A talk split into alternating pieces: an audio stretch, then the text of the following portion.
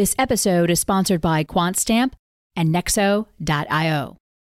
I always go back to this question of, well, how much of the economy runs on rich people showing off? And it's actually a surprising amount. The third richest man in the world is a man named Bernard Arnault. He's right after Elon Musk and Jeff Bezos, the third richest man in the world. And he's the chairman of the Louis Vuitton Moet Hennessy company, LVMH, a company that is, for all intents and purposes, exclusively selling rich people status objects. Fancy handbags, designer liquor, all kinds of fancy products that normal people can't buy, but that rich people love to buy to show off their status in part. A huge part of the economy runs on this. And so, even if that's all NFTs were, and I don't think that's all they are, but even if you take the case that that's all they are, that's still enormous. That's a huge part of the economy. And I think we need to pay attention when rich people start signaling their status in a new way, even if we don't totally understand it at first. Money is changing. So, where do we go from here? Through high profile interviews and thought provoking analysis, join Coindesk's Michael Casey and Sheila Warren of the World Economic Forum as they explore the connections between finance, human culture, and our increasingly digital lives. This episode is brought to you by the Coindesk Podcast Network.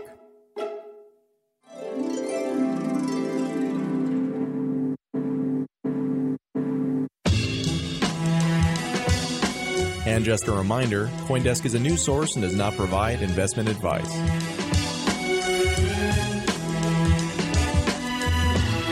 And now, here's Michael Casey. Hello and welcome to Money Reimagined. I'm Michael Casey. Today, we're talking NFTs and the future of digital media and the arts. I want to start this episode with a personal reflection. I've been in journalism for three decades, which means I'm of the generation of journalists that started their careers with no real knowledge of what this internet thing was all about. Yes, dating myself, of course. Many of us greeted the internet with at first confusion, then wonder, then sometime later excitement over the possibilities of the so called information superhighway. I profited somewhat I made a career in the late 90s writing cautiously positive pieces about how web based commerce would open up access to new industry players, disrupting everything from plastics to Wall Street. Looking back, I now know those predictions were right in some ways, but spectacularly wrong in others. Into the new millennium, we moved from that optimistic Web 1.0 era into the Web 2.0 age, one dominated by social media and a few large centralized platforms Google, Facebook, Amazon, you know who I'm talking about, over the time, this new data and advertising driven internet became something of a curse for a lot of journalists. It forced many, many newspapers and other media outlets out of business. I was in two minds about this business fallout. I saw the fresh competition from news sites, blogs, and citizen journalists as an unavoidable, legitimate challenge to the mainstream media establishment. Of course, it was easier for me to say so as I worked for a large newspaper that was able to weather the storm. But even at the Wall Street Journal, we found ourselves scrambling to produce ever more content just to drive enough eyeballs to the site to generate the ads that ultimately paid our salaries. Articles, blog items, podcasts, and live digital TV. We were just relentlessly on a treadmill.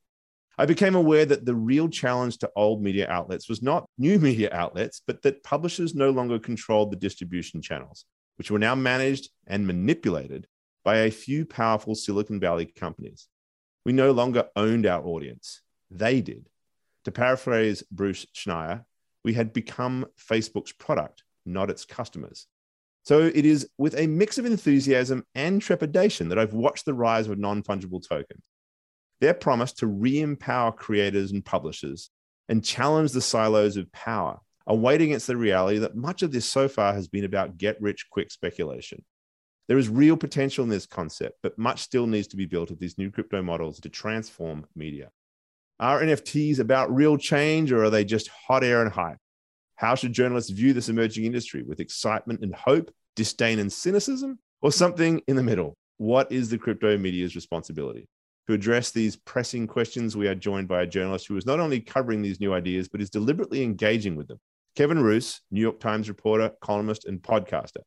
Kevin is the author of three books, most recently of Future Proof, which fittingly for a discussion about Web 3.0 versus Web 2.0 is all about the algorithms that run our lives.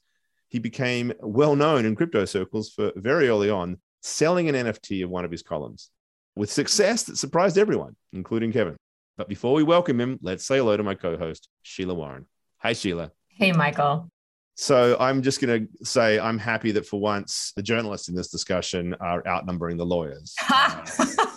it was inevitable. It had to happen at some point. I remember you tried for Aussie parody at one point, but the reporter to lawyer ratio has never really gone in your favor. Well, I will consider myself the vocal minority for this episode today. A lot to learn about, starting with this distinction that I don't necessarily think about all that much about content creators versus distributors, which is really kind of core, I think, to the conversation we're going to have today with Kevin. Yeah, look, one of the things I think that's really also uh, important, I'm going to tap one of my own books here, the, the social organism that I wrote with Oliver Luckett. We talked about not only did the distribution power move to those new companies, but the very notion of what constitutes distribution changed profoundly. It used to be all about physical things like cables and broadcast machines and you know delivery trucks that delivered newspapers. That's what distribution was. But now it is a social network with all of the problems that come with all of that, like how many followers you have and how many likes you get. That's literally distribution. So the paradigm is completely different. And it comes with it, as we all know, many, many problems. But on that note, it's actually a pretty good segue, I think. Why don't we bring Kevin in? Kevin Roose, thanks for joining us. Thank you so much for having me.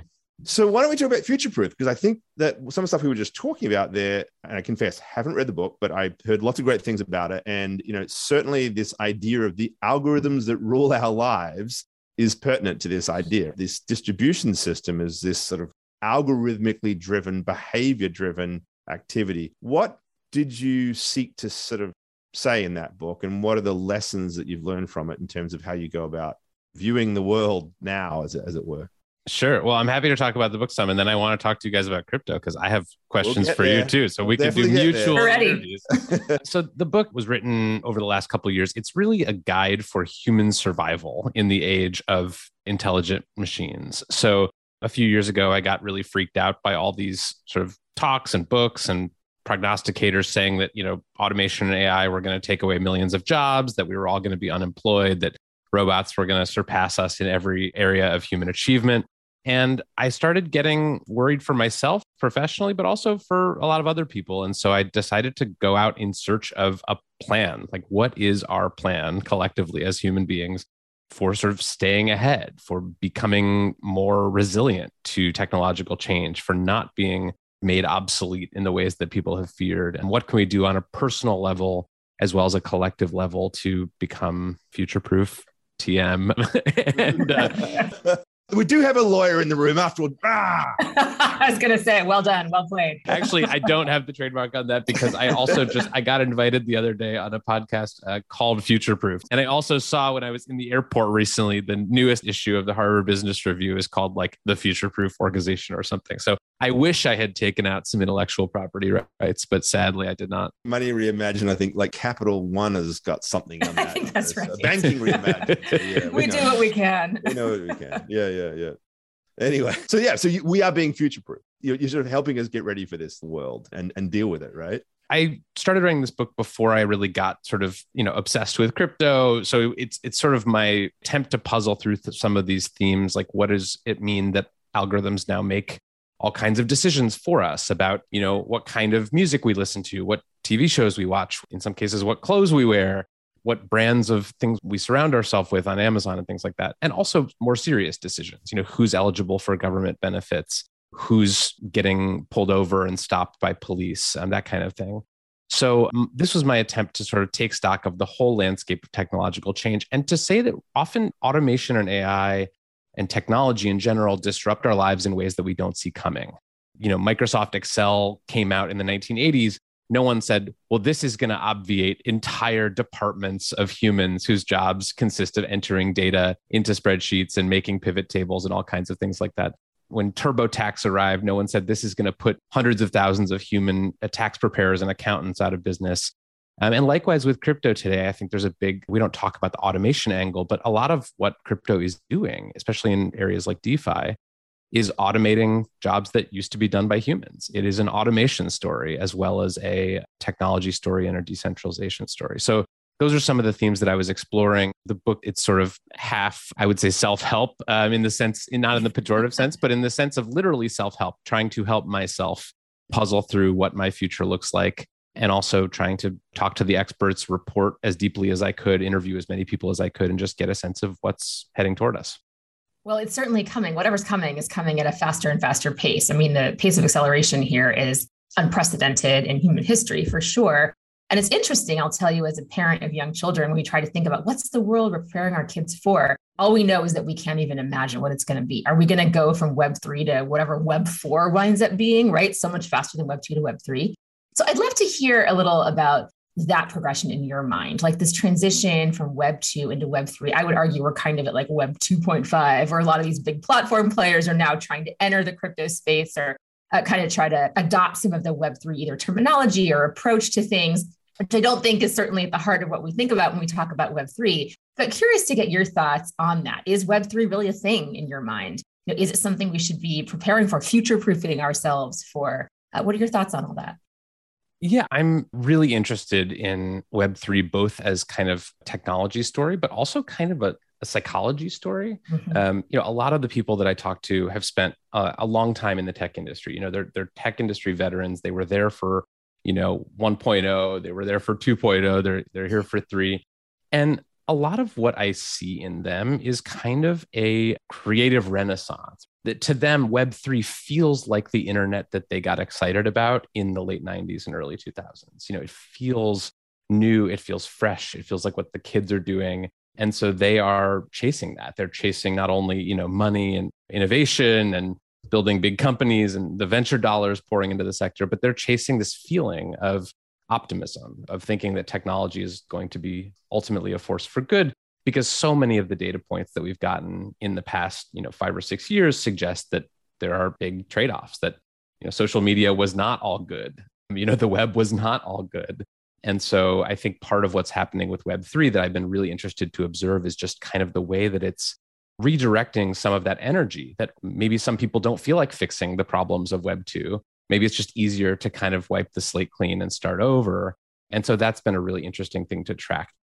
Do I feel like I'm the right person to prognosticate on which Web3 technology is going to be widely adopted or not? I don't, but I think it's a fascinating shift in kind of the culture of tech of the Bay Area where I live. Certainly, I've seen people who have been pretty down on tech get really excited about Web3 all of a sudden.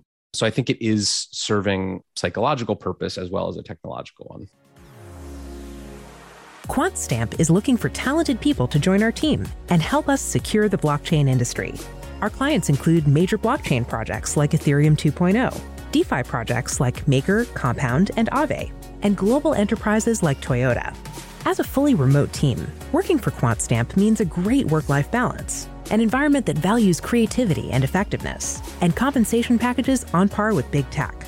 Come work for the leading blockchain security company. Learn more at quantstamp.com slash careers.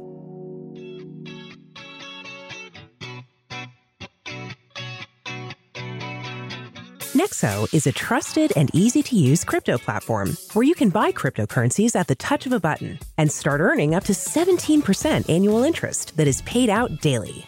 They support all of the major assets on the market and even allow you to swap one asset for another or borrow cash against your crypto without selling it. Nearly 3 million people in over 200 countries trust Nexo with their digital assets. So whether you're just getting started or you're a seasoned pro, get the most of your crypto today with Nexo at nexo.io.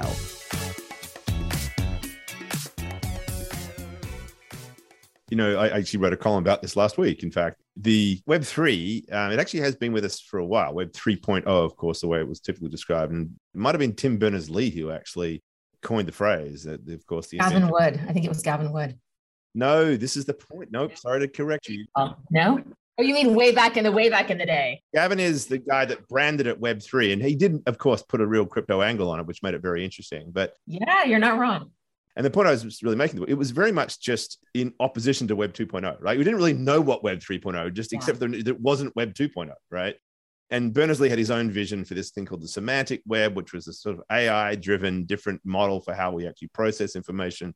Didn't really eventuate. And now there's this whole, oh, it's all about crypto. But, you know, I'd like to hear your thoughts, Kevin, and maybe also yours, Sheila, on this. Like, to, to me, the real problem of Web 2.0 was the business model that emerged out of it which inherently placed the interests of these ultimately big media companies that were really, as I said, distribution companies at loggerheads with society. There is a conflict between the idea of me secretly mining all of your data and using it to manipulate you in the interests of society as consumers of the information that you are processing you know to do so. That just seems to me that we've just we built something in which media companies for all of their faults supposedly had an interest in getting to the truth and getting accuracy and you know and ultimately informing people. Of course there's all sorts of flaws in all of that but it wasn't so stark as in my interest and yours are just actually misaligned. And that's the way i personally feel about this. And i feel like that's the hope in some respects of crypto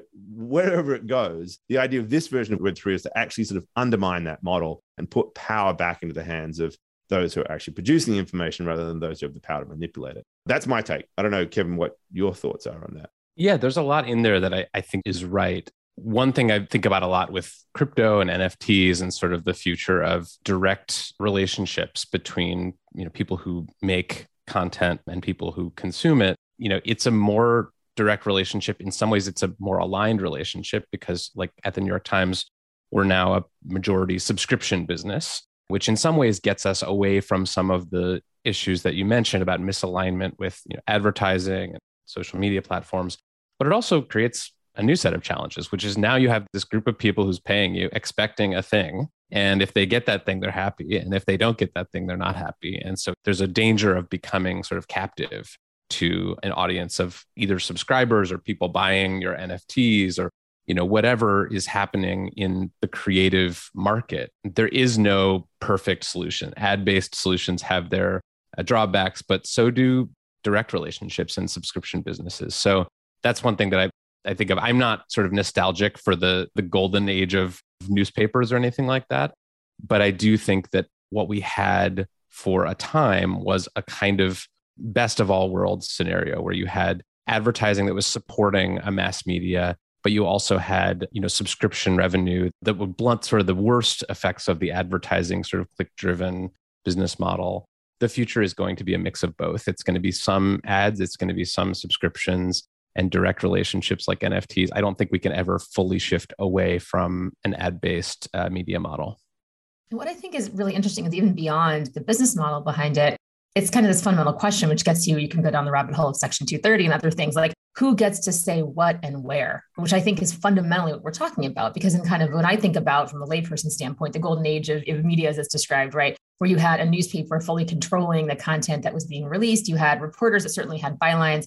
They were known to people, but not in the same way that kind of like the big I remember growing up and seeing, you know, Dan Rather and these kinds of folks like on the news, and they were sort of controlling the messaging around what we heard as a country, right? But what, but also the world was hearing about what America was telling itself, which is really powerful. when you think about that control being held by a handful of older white gentlemen, right? And that was the same thing was true, I think, in newsrooms. Part of it was resistance and backlash against that to say we need other voices, we need a more democratized way to access content and not just content, but points of view, because of course, news reporting, as objective as it tries to be, comes with its own slant on things. And we see that, and that's become more pronounced as time has gone on. So then you had this kind of desire to sort of give everyone the opportunity to create content and have like the internet itself, right? Like democratically decide like which content is more valuable. How do you become an influence? All that kind of thing. Then we've seen that model taken to the extreme where, well, it's problematic again, because now you yet again see people that have the time to post constantly or to make the TikTok video that's fancy or the whatever it is are now the ones who are controlling some of our societal narrative, which is differently problematic in a different way than it was in the kind of web one model or even in the pre web model. When I think about all of this, it isn't even so much about the ad or subscription or whatnot. It's like, how do you get enough followers or awareness of who you are in a saturated environment to even create a subscription model that can be financially remunerative enough for you to actually survive off of that, right? And keep creating that content.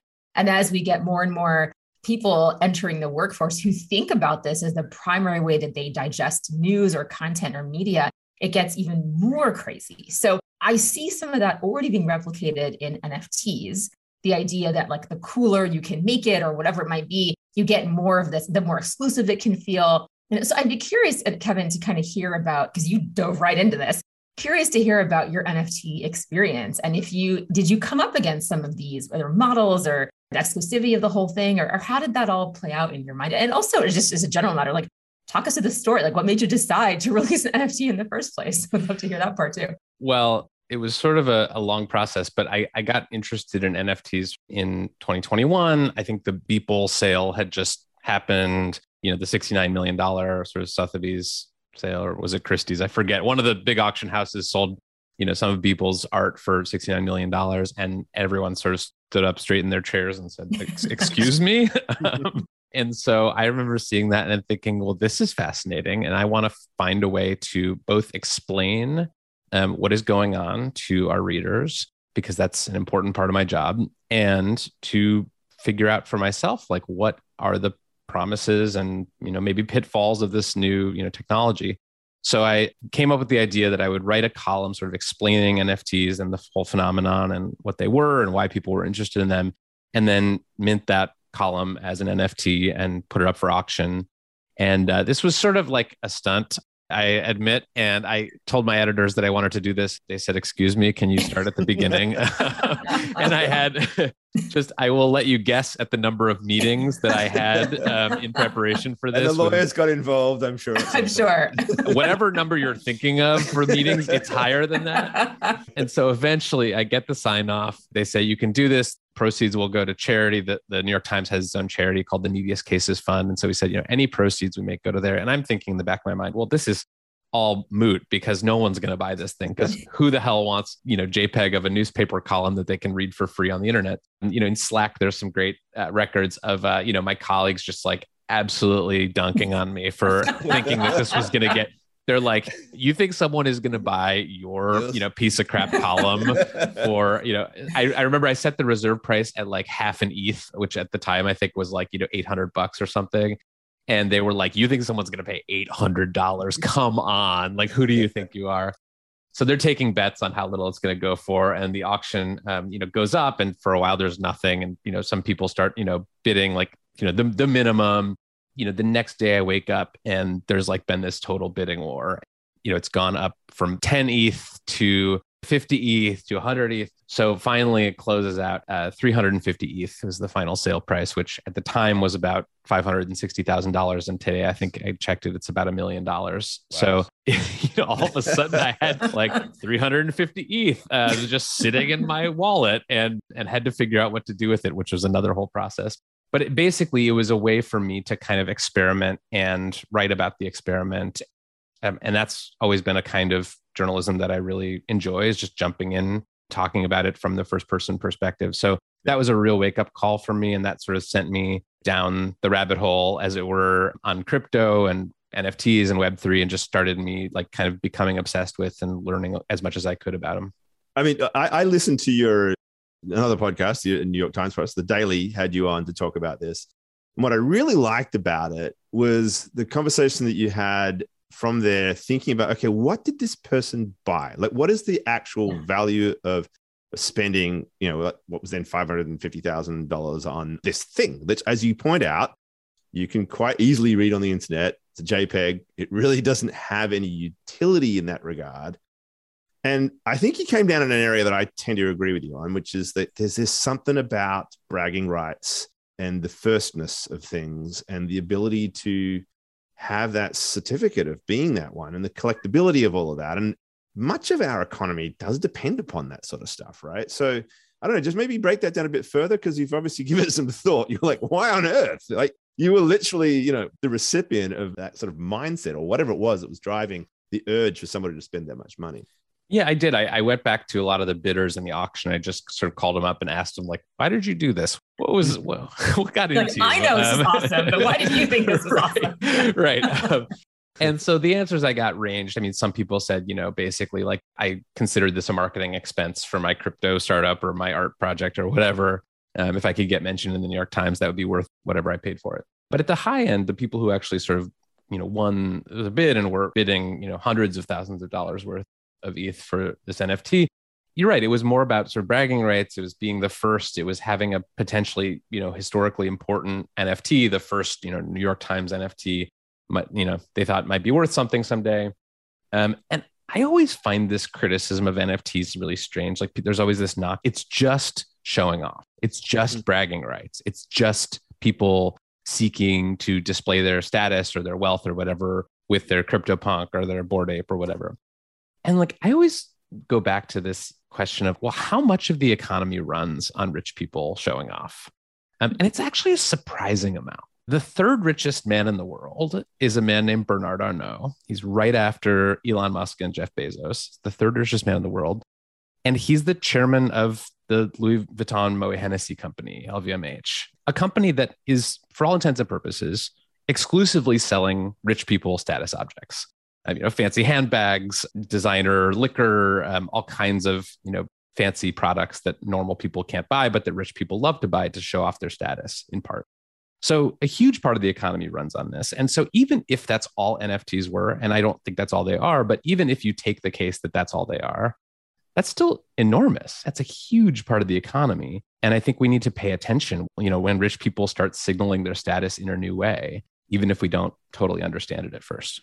There's a sneaker industry and a luxury bag industry that would absolutely support everything you're saying. I'm in this group, Facebook group, funnily enough, of lawyer moms, and there's periodically conversations about how do you get some of these items. And there's just this whole conversation that happens like, why do you need that thing that costs thirty thousand dollars? Or you know, it's it's hilarious some of the flexing that happens, but also just some of the very very wealthy people who are like, oh, this is just something that I take for granted, and it's a, a way for me to kind of enjoy this thing, but also kind of demonstrate that I have certain status. Uh, so I think you're absolutely right in that. And I think it's kind of an interesting question. We, we talk a lot in the show, like where does culture start? you know what part of the culture actually creates things and there's a lot I, have been really fascinated in following the the black creators who are making nfts and collectibles and kind of the way that that culture which oftentimes is where a lot music like a lot of sports a lot of things start with that community are kind of bleeding over into kind of mainstream or more getting normalized in ways that are really kind of really broad spread and societal so I've often said on this show, like I'm just waiting for Bollywood to pick up NFTs and really start running with it because that's gonna and then Korean pop culture, right? That's gonna. Oh, once once the K-pop people start doing it, it's over. All, like all they they run the internet. That's right. And uh, and if right. the BTS army decides that NFTs are cool, like it's over. Well, they did actually decide right. that it wasn't. The BTS army did say they were going to launch one. They got a backlash from their fans, but I think they're still moving ahead with it. There is. Oh well, then it's dead. I mean, you can't overcome K-pop resistance. That's like the, the final boss of internet movements. yeah, but I think there is so much about this that is about culture, and it is about what different pockets of our society value. And so there's the luxury goods market there's also, like you say, hip hop culture, right? No joke. I mean, there's a lot of power that comes from that community. There's definitely the LGBT community and a lot of things that they've created that kind of make their way to television, to media, uh, that then become popularized. So I think all of that is really true. But I also think with NFTs, there is this idea that they can contain a proxy for rights, for access rights. So it's not just this, this is what I find fascinating. This is the lawyer hat that I'm wearing here. So it's not just a status or the owning of a cool thing or whatever it might be or the flexing it's also that that can then translate into actual concrete rights. So we saw this, Michael and I, we talked about this a little bit with the NFT event. I'm going to call it a conference, the NFT conflagration that happened in New York, where to get into the Bored Ape bar or whatever it was, you had to demonstrate that you owned a Bored Ape. It just happened all over the place, all kinds of different NFTs.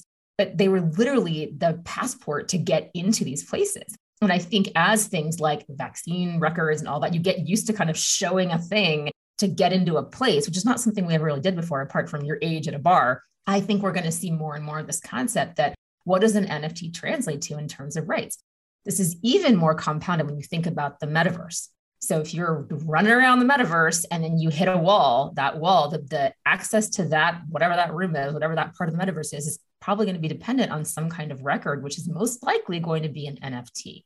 So all of this, I think, when you when you look at it in the context of property ownership, legal rights, what actually is it that you're owning intellectual property wise is somewhat secondary to the access it's going to give you, not only to flex, but to be around people that similarly value that same thing.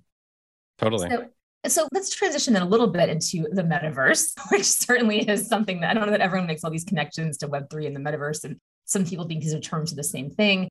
I think they're a little bit different. I think of the metaverse as digital property, like digital. There's this whole, there's this hilarious thing I saw that I can't remember where I saw it. it came down that like someone's creating something called crypto land. Have you, have you ever heard about this?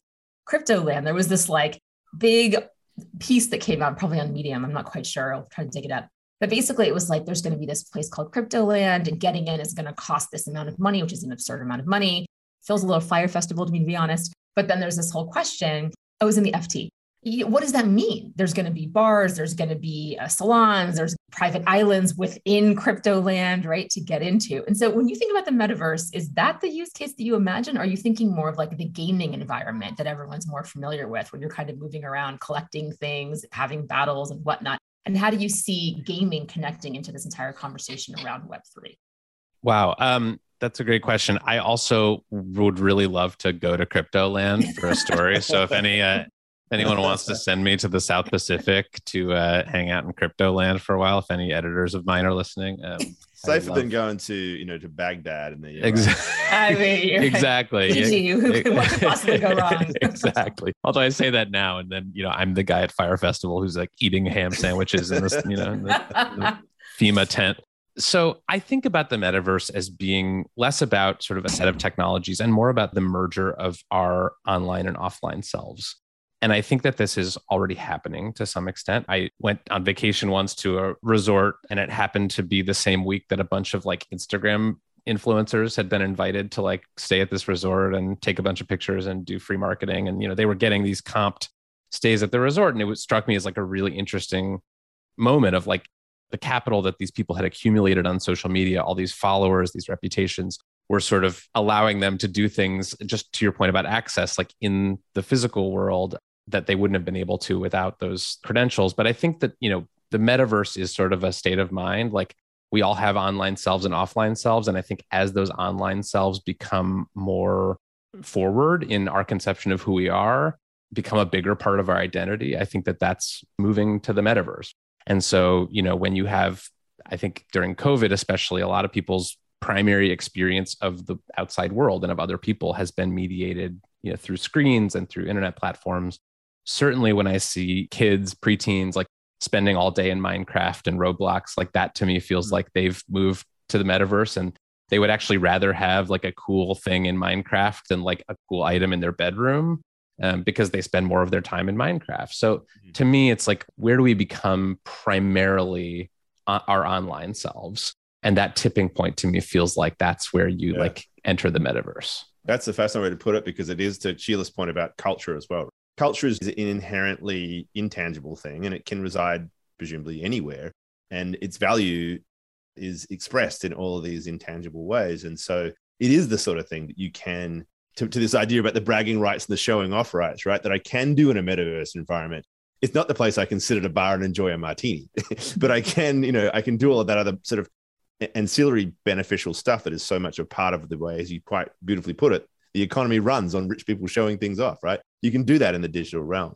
So I, I think that's a really important point. I mean, one of the things that I find, and I just both of you maybe weigh in on this, but I'm excited about NFTs for what I see them as the building blocks of property rights. They are, Sheila, you talked about being a proxy for property rights. I think in a purely on-chain environment, you could say that because they right of access, yeah. they give that. But like once we start trying to translate external aspects of this, and I have to be careful because a company that I helped found is working on what we think is the right solution to this problem. But this drawing the link between the real world and this NFT world, there still needs to be a lot of legal construct Absolutely. around what those rights you are. Still need lawyers.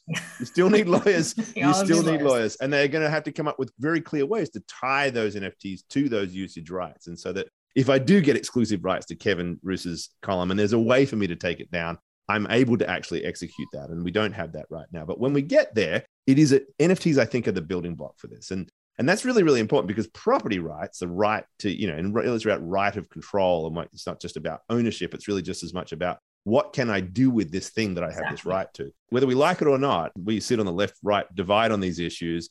It's been there at every moment in history when there's been these leaps. So the Magna Carta was the moment when you know the aristocrats, uh, you know, yep. basically told the king that they weren't going to take it anymore and they were going to stand up for their rights as noblemen. You know, it's it's there at the sort of the dawn of the stock market, the VOC and the, the Dutch East India Company and the arrival of stock rights. It's there when Deng Xiaoping basically kicks off the Chinese growth story by giving property rights to to homeowners within the Chinese population. So this is an under De Soto's big thesis about the mystery of capital that it comes from the ability to actually express and then work on those rights and execute upon them. And he was always talking about mortgages and things like that as being a form of that. We have had no means to do so in the digital realm because there was no such thing as digital scarcity. I could just repeat anything. There was no capacity to say this is a unique digital artifact. And now they're. And so the idea that this thing, the digital economy, which was already such a huge part of our life, could now have a building block upon which to exert that same powerful mechanism that history has shown, to me is, is really, really important. But when we think about that, right, some of these land grabs that are happening, you know, whether it is buying the land next to Snoop Dogg's metaverse home, right, because you think you're going to benefit. I wonder whether this is akin to the arrival into the new world. The conquistadors coming in and claiming all these huge tracts of land for themselves so that in the future they sit there as the big landed gentry. And I suppose if that is the case, can we control that? Should we control that? Should we be thinking about who's going to actually control the future of the first adopters are going to be in there grabbing that? Or is the pure like abundance of the digital space make this whole point moot? Well, Sheila, I'm interested to hear your thoughts on it too, but I, I think this is one of the thornier long term issues for crypto and Web3, which is that right now we have sort of the internet is kind of the exception to a lot of sort of societal rules about capital ownership and rights. And it's sort of this like place where any teenager in Delhi can speak with the same authority and the same you know tools as you know a very wealthy American CEO. It's sort of a, a level playing field in that way. And I don't want to idealize it and you know say that there's nothing wrong with it, but it does have this quality the internet of being um, sort of free of some of the scarcity that defines the offline world. And so when I hear people talking about you know property rights in the metaverse and you know how do we uh, you know ensure that only desirable people you know move into our metaverse neighborhood it has some really ugly historical echoes to me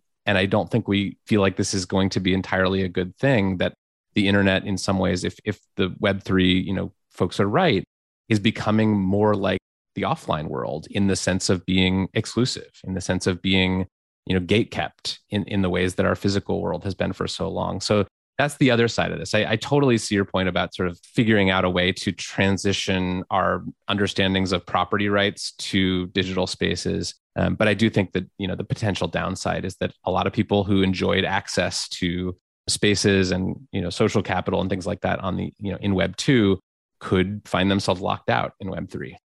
Kevin, I actually want to respond to something you were saying earlier and take your invitation to comment, which is this is exactly what keeps me up at night, is what you're talking about. I think we are naive if we imagine that we are not going to wind up replicating certain parts of exclusionary behavior that exist in real world society within anything whatever you want to call it, the metaverse, online environments. You already see this. I mean, you go into you know the average DAO that's not well moderated, frankly, and you see a lot of nonsense happening, and sometimes that's overt racism or overt harassment. Sometimes it's character assassination. You know, I don't know. It kind of goes back to your sort of fundamental philosophical take on human behavior. Do you believe that we're going to wind up in like a Yellowjackets, Lord of the Flies, you know, environment? Or do you think that people are going to self regulate and self govern and treat each other with respect? Depending on the day, my view on that goes back and forth. What I am hoping is that we have a chance now to incentivize behavior that really is more democratic and to create opportunities within, again, whatever you want to call it, the metaverse or in these more uh, fundamentally democratic technologies, these technologies that really are predicated upon the idea that you can empower any individual to serve a meaningful role, regardless of their status in the outside or, you know, real quote unquote real world. And if that's the case, it's about, I think, cementing some of those incentives. And that can happen in a variety of ways, including one way, which I think is regulation, which I think is underrated. So just wanted to land that point, but then very eager to hear your thoughts on the role of tech journalists within all of that.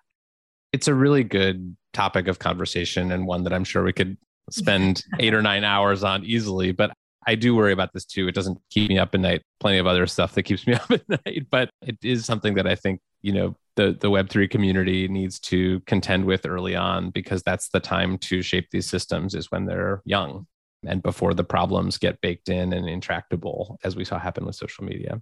So I want to just close this out. Maybe one last question here, Kevin. And it's, it's funny, like when we caught up in a bar. Decrypt Media was sponsoring an event, and you came by, and there were people before you arrived saying, "Oh God, Kevin Roose is coming because apparently he's going to be writing this big piece about crypto media."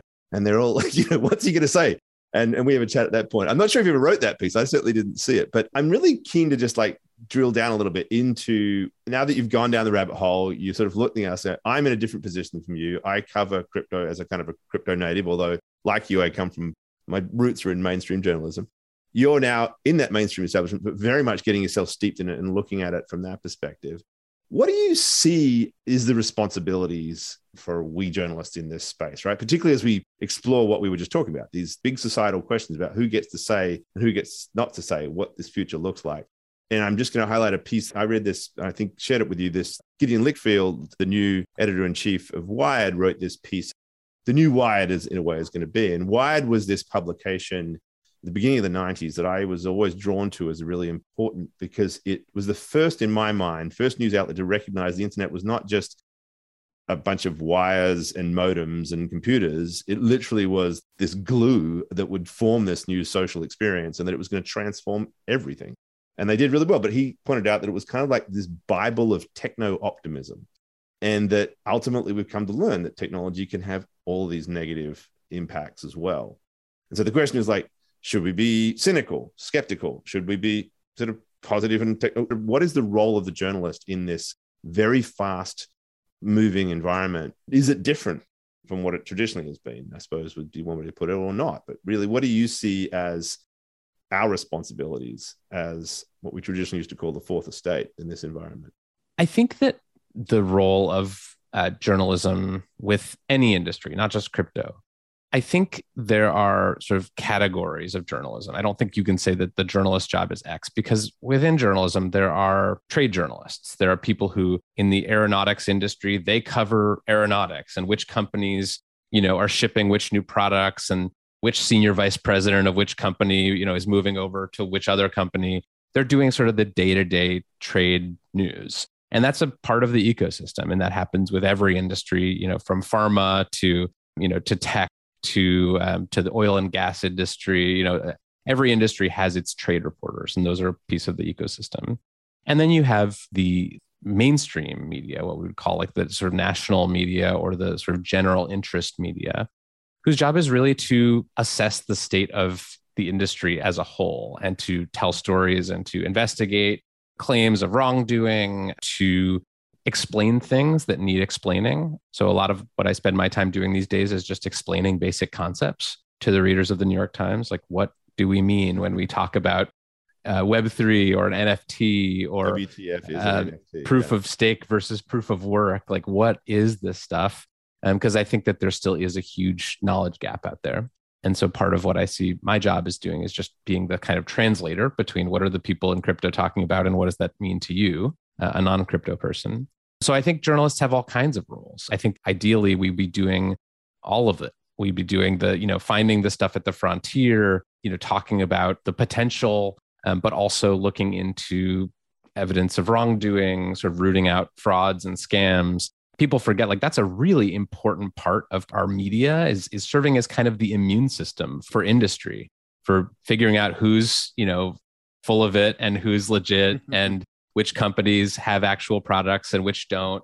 And so that's a function of the media too, is sort of separating fact from fiction, wheat from chaff, whatever you want to call it. And so I think we can do all of that with crypto just like we do with any other industry. And I, I should say, I don't think we are currently doing all of that. Like, I don't think the media's coverage of crypto has been perfect by any means.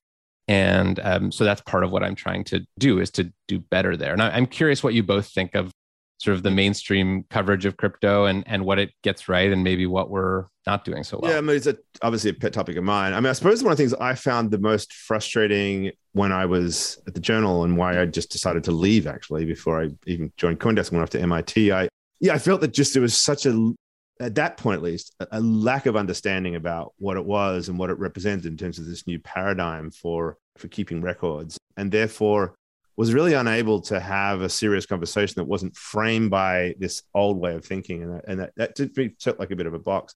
I think it's come a long way since. And I think, you know, yourself and so many other people in mainstream media are now starting to get it. However, I do think that like there's concepts that I'd like to see introduced that aren't. One of them actually is this distinction between the concept of, of public and private.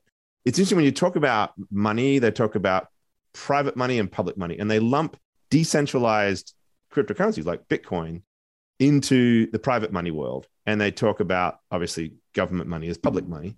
Uh, and then they'll talk about Facebook's, you know, Libra coin as being private money as well.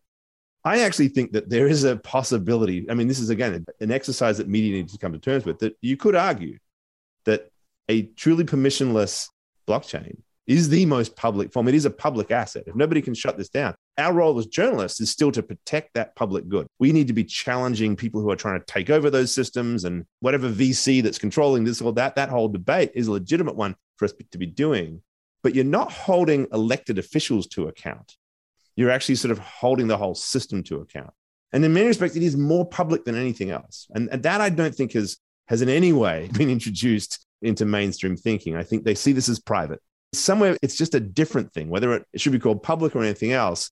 It is not private in the sense of it being controlled by a single centralized entity. And I'm really not sure that the, the media discourse has got its head around that issue. That's one thing that I really I think needs to change. I'm just not sure how we get there. How do you think the New York Times should cover crypto? I think that there really should be a deeper understanding of the cutting edge ideas that are happening at, at the forefront of crypto. So, like talking to folks who are building things like zero knowledge proof solutions and what that actually means for how we might deal with things like the trade off between privacy and the public interest, right? So, the money laundering versus the open access that, that crypto goes is often treated in this sort of very simplistic way. It's like, well, we got to catch the bad guys. And that's why we still have to have AML and, and KYC rules without really sort of exploring that. Hang on, there might actually be solutions out there that allow us through this technology to improve financial inclusion, but at the same time, explore ways to protect the public interest, the financial system, and so forth. And technologies like zero knowledge proofs and a whole lot of other things could potentially go there. And there's just not enough understanding of that. It's just, it's always still, and this is not just to go off the New York Times, it's all mainstream media. It's still this dichotomy of this or that. Crypto is good for this, but it's bad for that. Similarly, the energy debate. Energy debate is all about way too much energy consumption with Bitcoin and therefore bad. And there's some truth to that. It's clearly got a massive carbon footprint. We've had a number of episodes on this show talking about this, but there's a whole other way of thinking about it that starts to talk about like what could policymakers do to leverage the and then actually there's going to be some hearings this week to talk about these things in Congress. But the idea that there is another way of thinking about this, that you could flip this around and start to think about system design from societal perspective and why this technology as an open source system and easily freely accessible system really does change those systems. I don't think there's nearly enough understanding of systems, you know, exponential effects, network effects, all those things that are just fundamental to the really the world we live in, but are really important to crypto.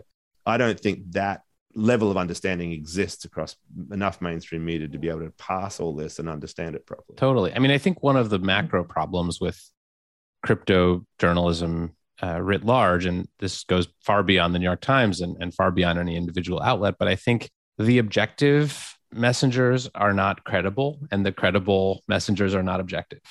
And so you have, on one hand, the mainstream media, which is still writing for a mass audience where they might need some prerequisites before they jump into you know zero knowledge proofs and and things like that they need to take the 101 class maybe before they jump into the graduate seminar so i think we'll get there and we'll get more sophisticated but i do think there is this issue where you know the people who are the most settled on the frontier are just hopelessly biased. I mean cannot see for the life of them the downside of any of this. And so i think that we need to you know i don't think it would be a, a good move you know if we shifted to writing only positive stories about crypto and uh, I don't think that would be good for crypto. Mm-hmm. And I don't think it would be good for our readers. I'm curious in particular because I'm thinking about, well, where should I be aiming my coverage? Is it to the person who has no idea about any of this? Is it to the person who, you know, maybe owns a little bit of Bitcoin and a little Ethereum, but doesn't really understand this, the sort of second layer concepts? Is it, you know, should. I be doing some of all of it? Where do you aim your coverage if you're me? So I'm, I'm curious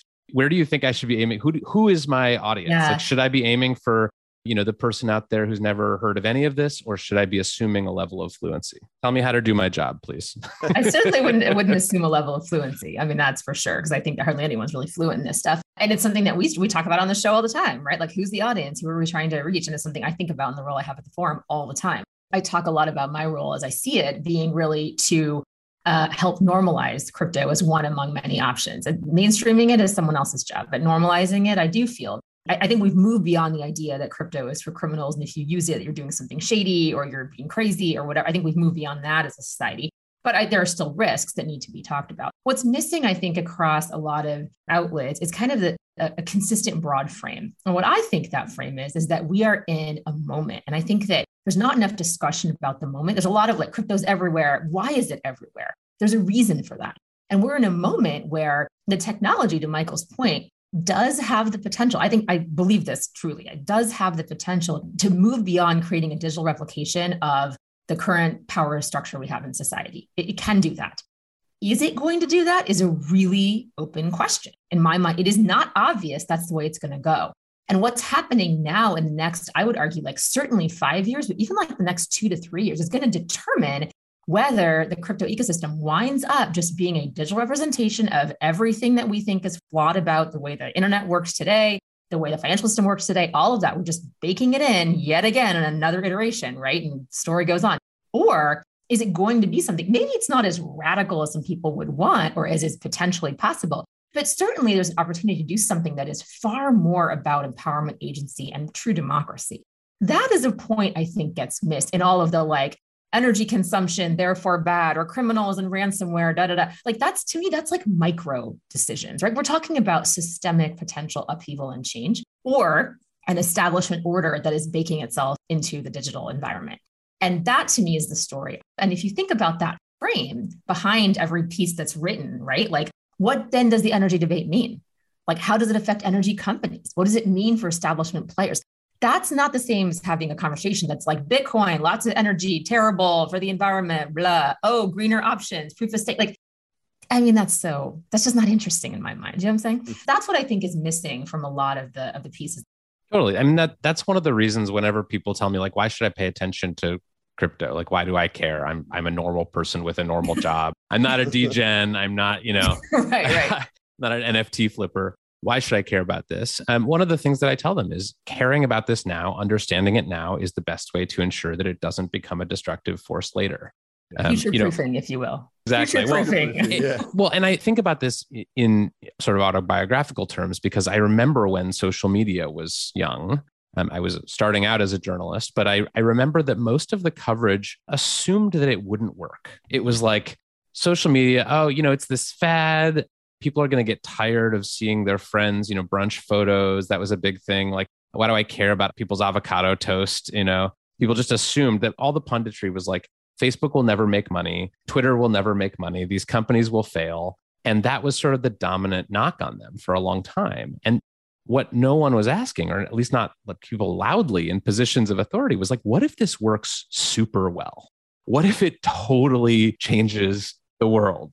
What if billions of people get on board? What if it elects presidents? What if it changes the way politics is done? What if it introduces thorny questions around free speech and safety and privacy and offline violence and misinformation? And like, I, I just think that we need a strain of crypto coverage in the mainstream media that doesn't assume that it won't work, but takes seriously the possibility yes. that it will. Right. Yeah. It's very quick right now to just dismiss and to see problems as a reason to assume that it isn't going to work. And in fact, those two things can be quite separate. Yeah, and I, like I really take your point about like th- there is a risk, there is a problem with credibility of sources. I think that's particularly acute in what I see as crypto tribalism. There's these token tribes, and they're all obsessed with their token. And if you're not writing about them, you're obviously got some hidden agenda. And that's extremely hard to take them seriously because it's just such a narrow vested interest take on this. And token holders who are listening to me, you know who I'm talking about. it makes it very difficult to take sometimes the whole industry seriously. But I will posit that there is, this has always been so, right? There are always vested interests who are trying to distort the truth.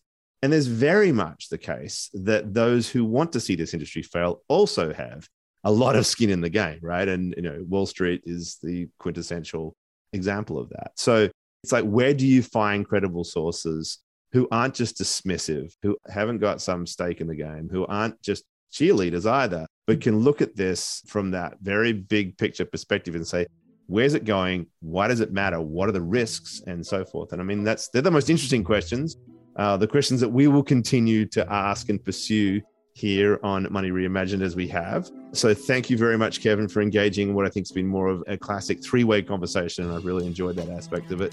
Lots to think about, lots to talk about. Congratulations on, on the books, on, on everything you've been doing in, in this space. It's uh, looking forward to seeing where it goes. So, again, thanks very much for joining us. Thanks so much for having me. This was really fun. Fun to have you, Kevin.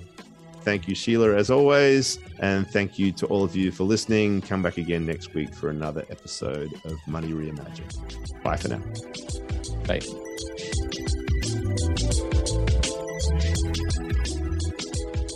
You've been listening to Coindesk's Money Reimagined. This episode featured Sheila Warren, Michael J. Casey, and guest Kevin Roose.